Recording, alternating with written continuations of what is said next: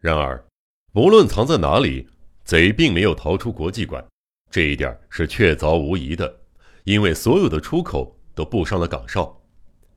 搜索一直在继续，掀开纸糊的假山，揭开木地板，搜索可以藏人的缝隙。徒劳的搜索持续了将近一个小时，突然从什么地方传来了尖锐的叫声：“喂喂！”尖声呼叫的是小林。人们以为是出了什么事儿，顺着声音跑去一看，只见小林站在菊偶人舞台外边昏暗的走廊上，不住地指着顶棚，像说胡话似的喊道：“文代小姐，文代小姐！”从那里一眼可以望见圆顶棚的里面，他们恍惚看见支撑顶棚的辐射型钢骨上面吊着一个小东西，是人。还是个穿西服的女人，从西服的颜色上可以看出，那就是文代。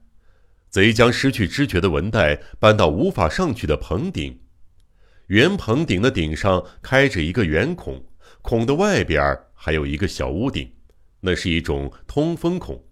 贼也许是想从那个通风孔将文代带到屋顶上去。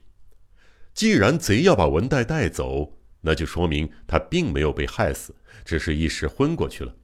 因为再漂亮的姑娘，尸体总是毫无用处的。贼刚才把文袋吊在这儿，想休息一下。我朝上面一喊，他受了惊吓，就扔下文袋自己逃走了。小玲激动地说道：“啊，逃到哪儿了？屋顶外头？”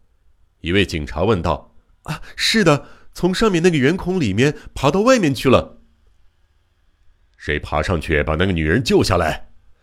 警察头回头朝他的部下喊道：“追捕者中混杂着两三个国际馆雇的土木杂工。”“呃，我来试试。”一个身穿工作服的年轻人挤出人群，飞快地爬上柱子，从柱子的顶端攀上钢骨。如果是小五郎在场，准会制止这个年轻人。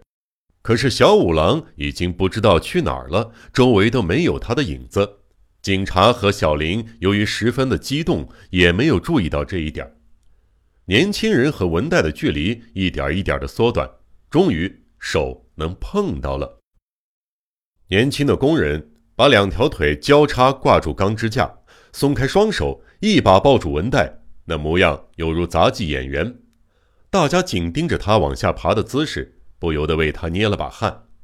这个时候，圆孔里又探出了歹徒的上半身，他的右手渐渐朝下延伸。歹徒要开枪了，危险啊！大家异口同声的喊道。年轻工人好像也察觉到了，身体垂吊在钢支架上，把文代的身体当盾牌挡住歹徒。砰！天顶上回荡起呼啸般的枪声。随着一声悲鸣，一个像人的东西从上面像箭一般的朝下坠落，红颜色，那肯定是文带没跑了。文带旋转着朝下坠落，速度越来越快，顷刻间掉落在陈列菊花偶人的帐篷顶上。由蓝布做成的帐篷顶上顿时出现了一个大窟窿，随着呼啦一声响，文带顺着大窟窿继续朝下坠落。啊！水池，文代小姐掉到水池里了。大家立刻朝水池跑过去。年轻工人被枪声吓懵了，手一松，也差点掉下去。歹徒见状，嘿嘿大笑。年轻工人听到笑声，没有往下逃，也许他被激怒了，迅速朝怪物逼近。这时，地面上的人都跑到了水池边上。水池中央漂浮着女子的尸体，苍白的脸朝上仰着。突然，大家发现水池边的树林里站着一个人，好像是隐蔽在树背后。那个人身着冬季服装，是刚才见到过的偶人。由于皮帽被碰掉了，脸露在外面，是一个年轻美貌的女子。女子目不转睛地注视着漂浮在水池里的女尸。啊，文代小姐，文代小姐！小林方雄喜出望外，激动地叫嚷起来。与此同时，连滚带爬的跑到文代跟前。啊，小林君！女子张开双臂，紧紧的抱住小林芳雄。文代小姐，你居然还活着！啊，我当然活着了。其实我一直有那样的感觉，那么愚蠢的歹徒，怎么斗得过聪明的文代小姐你呢？可可是从那么高的地方掉下来，我还真以为你死了呢。小林芳雄百感交集，抱住文代，激动的哭了。大家越发难以明白眼下发生的一切。其中一个工作人员扑通跳入水池，朝尸体游去。什么？这是偶人？瞧，是装饰舞台用的舞蹈偶人啊！大家越发糊涂起来。文代到底是什么时候变成偶人的？歹徒一直以为文代因为麻醉剂的缘故处在昏迷状态，把文代装饰成贵族小姐偶人。歹徒自己则隐蔽在箱子里，也企图装扮成偶人。这个过程中，文代溜了出来，从附近抱来一个舞蹈偶人，脱下自己的服装给偶人穿上，再让那个偶人戴上贵族小姐的假发。歹徒做梦也没有想到会发生这样的情况。在被明智小五郎追赶的时候，歹徒手里抱着的已经不是文代，而是个偶人。不用说。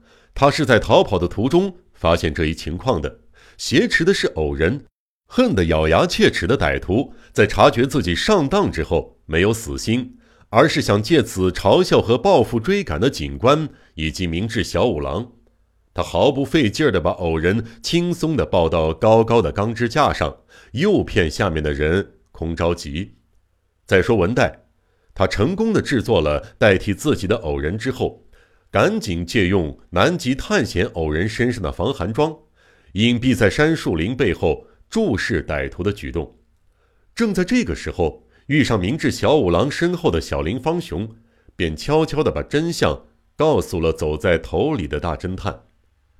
在大圆顶钢支架上，歹徒和年轻工人一个逃一个追，像表演杂技节目一样。片刻之间。歹徒从大圆顶上的通风口钻到屋顶外边，于是年轻工人紧随其后，也沿着钢支架迅速朝那里追过去。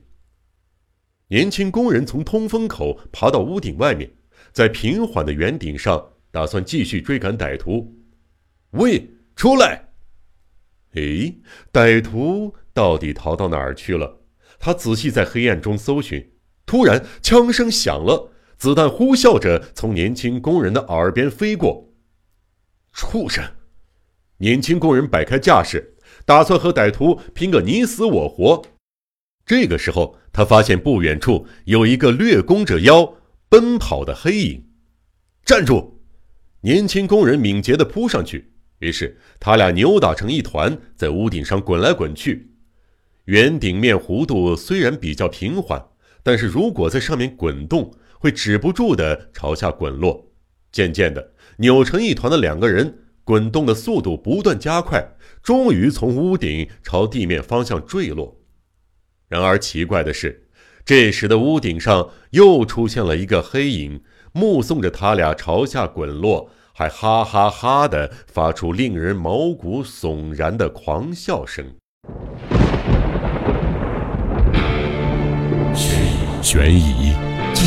惊悚、恐怖、恐怖、推理、推理，《江户川乱步小说集》，我是播讲人赵鑫，让我们一起走进这个光怪陆离的世界，光怪陆离。